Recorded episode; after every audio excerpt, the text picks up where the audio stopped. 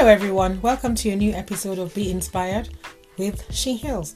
How are you doing? Have you been? I hope you're well. I hope your week is going great. Well, thank God for that. Anyway, today is going to be simple. I'm just going to talk about relationships. Now, somebody sent me a message about relationships and it had to do with arguments and compromise and all that. And I, and I did write something back to them. But to put that aside, I would like to talk about something and ask a question Is love enough? Is loving someone enough to keep you happy or to keep your relationship stable? You know, we had a discussion among some friends and they said to me, Love isn't enough because you can love someone and then fall out of love with someone. And I'm like, how can you be married and fall out of love? And then you become friends. And someone said, oh, yeah, friendship should be first. Once you're very good friends, even when the love starts to dwindle, then you still have something to hold on to. And then the question came about and said, okay, so what's the difference in I'm in love with you and being in love with someone and loving someone? What's the difference? And I said, Well, I wrote something about that on the website. You should check out the website, www.shereallyheals.com. That's www.shereallyheals.com. And just type in being in love and loving someone. And you see, you can read it there. Anyway, we spoke about love, we spoke about relationships, and each person gave examples of how in the first two years it was all lovey dovey dinners, flowers, chocolates, and third year, fourth year, it died down, it became once in a while, even into the fifth, sixth, seventh year, and the partner began to forget birthdays, anniversaries, and you know, and you just think about it and think, wow, relationships. But you know, the funny thing I found out is that relationships are different. What works in your friend's one might not work in yours. What works in your sister's might not work in yours. Everyone has a unique combination. You and your partner are unique. So there's nobody like you two. So there's no relationship like yours. Now I know a couple of friends of mine they compromise amazingly well. Do you know that the man likes European cars and the wife likes German cars? And because they buy one car at a time, the wife gets to choose one, then the husband gets to choose, and they take it in turns. And they live happily ever after based on that. And even the furniture in the house, the husband likes bright colors, the wife likes dark colors, and honestly, they take turns in choosing the furniture. Now, someone will say, Really? Men do that? Of course they do. It depends on you. It might not work in another relationship, but it keeps them happy.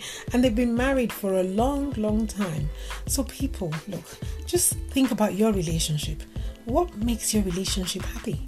First of all, I think you need to have God in your relationship because if God is the chairman or the president of your relationship, you defer to Him. There are so many things you won't do because God is in your relationship and you have the fear and the trust and you trust in God. Now, you also have to trust each other. It's important. If you don't trust your partner, when they say they're going A, you won't believe them. When they do this, you won't believe. You begin to assume. And you know what they say about assumptions?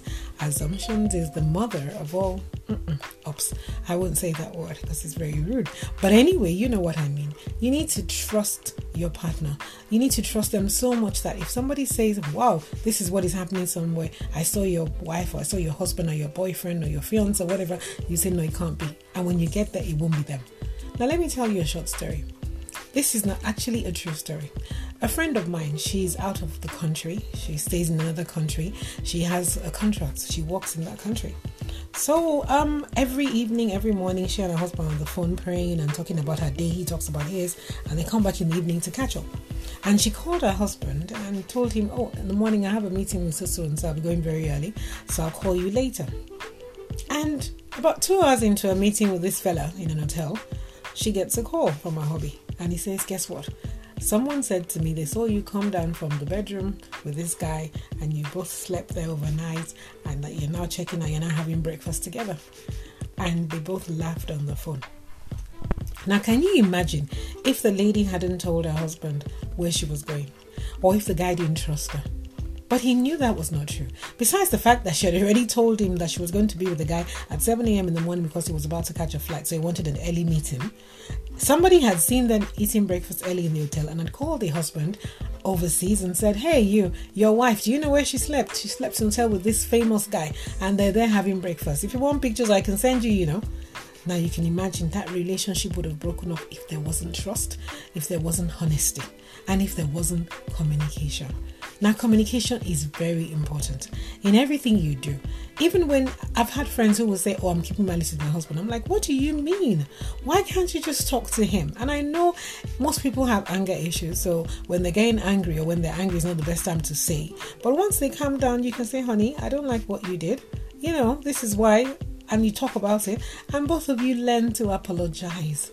I am sorry keeps marriages together. You'll be shocked at how I am sorry is. You know, if you go on my page as well, there's a story of a lady whose husband, um, she used to work with me, and her husband was, wow, he was picky. You know, if she did anything wrong, you'd be useless woman. What's wrong with you? Can't you do anything right? How look at you? You should be ashamed of yourself. You're a housewife. And then she will go on and say, Well, you married me that way. And they will go on and on screaming and shouting until they're exhausted. At least he didn't hit her. But the screaming and shouting and the abuse, the verbal abuse was enough. Then one day she came to work early in the morning. Hmm. And her face was all swollen from crying. Her eyes were red. I said, What's wrong with you? And she goes, Ma'am, honestly, I don't know. I'm going to leave my husband. I'm like, What? You're going to leave your husband? Why are you going to leave him? She goes, Ma'am, I can't take it. This guy wants to kill me. So I said, Okay, you sit down and tell me. And she said, Do you believe that last night my husband is very finicky? He's OCD actually, obsessive compulsive disorder. He said to me, I want okra. And for those of you who don't come from Africa, we cook okra in a very um, like a pasty kind of thing and it's very sticky and stuff and he wanted sauce beside it. Now there's no way those two don't mix. Now he wanted it in the same plate but he didn't want it to mix. And she tried she said she had to serve it three times to carry it gently to the living room to make sure that it didn't mix up. And then he comes from work and he sees it and he says what nonsense! Look at this! You made it mix bam and he slams the plates on the floor and he begins to scream and yell that she's a useless woman she can't get anything right they've married for so long she still can't do it and he stormed off and she cried and cried he didn't even come back home that day so when she came to work i said you know what can i say something she goes yes and i said you know what the next time he starts screaming just keep quiet and just say, I am sorry. She goes, No, it's not possible. He always starts it. Why do I have to say sorry? And she went on and I said, Look, just try. And if it doesn't work, come back and call me a fool. Just go try. So she goes home. It happens to be a Friday. She goes home for the weekend, and that's it. And then on Monday morning, she's at work, and as I walk in, she goes, "Hey, ma'am, hi, hello, welcome, mom. Thank you so. much. You're an angel." I'm like, "What?" She said, "I won't believe what happened. On Saturday, he went jogging."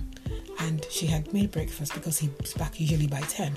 And when he got in, he screamed and said, Look at you, the eggs are cold, what's wrong with you? And he went on, screamed, Less woman, I told you, you can't do anything right. And she just said, I'm sorry. Anyway, what do you mean you're sorry? How dare you say you were sorry? Say something. You cannot be sorry. And she goes, I'm sorry. And I don't care. You need to talk. And he stormed off into the room. Now, can you imagine? He was used to her responding. But when she said, I'm sorry, it took him off balance. He was like, What? What do you mean you're sorry? And she just went into the kitchen, packed up the plates, and started washing. Within five minutes, the guy came back and hugged her from behind and said, I'm sorry too. She said she had to do a double take and look around and think, Is he talking to me? Me? Do you know the man came back and apologized? Yeah. He did. He said he was sorry, that the reason why he always yells and is always upset because she talks back, she doesn't respect him, that when a man is talking, a woman should keep quiet, all that, all that, that he now knows he regrets the way he speaks to her, he shouldn't, that he too is sorry. I am sorry. Now they were married, they've been married for five years and they had never apologized to each other like that. And she said to me, He has changed. He's now different, you know, and I kept in touch and all that. But what am I saying here? Sometimes we have to swallow our pride and say, I am sorry. Doesn't take anything out of you, but it has the power and intensity to calm even the craziest person. Because one person can be shouting and screaming at themselves, even if they do it for a while, they'll keep quiet. And eventually, when you say sorry and they calm down, you can then say, Okay, honey, yes, I said sorry, but this is why, this is it, this is it, this is it. You know, in my marriage, that's how it works. My husband doesn't scream, he just looks at you and says one comment, and you're like, wow, what's going on? And then later on, when we have an argument or whatever, and it's always like, okay, I'm sorry. And then when he's calm, like, okay, now, you know what? I don't like this, this is it. And then he goes, I'm sorry too, you know?